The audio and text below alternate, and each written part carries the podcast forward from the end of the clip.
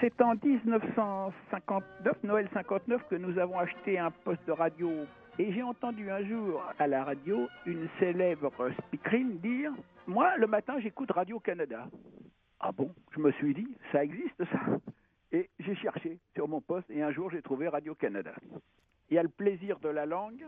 Duteil l'a bien décrit quand il dit de l'île d'Orléans à la Contrescarpe, en écoutant chanter les gens de ce pays, on dirait que le vent s'est pris dans une harpe et qu'il a composé toute une symphonie.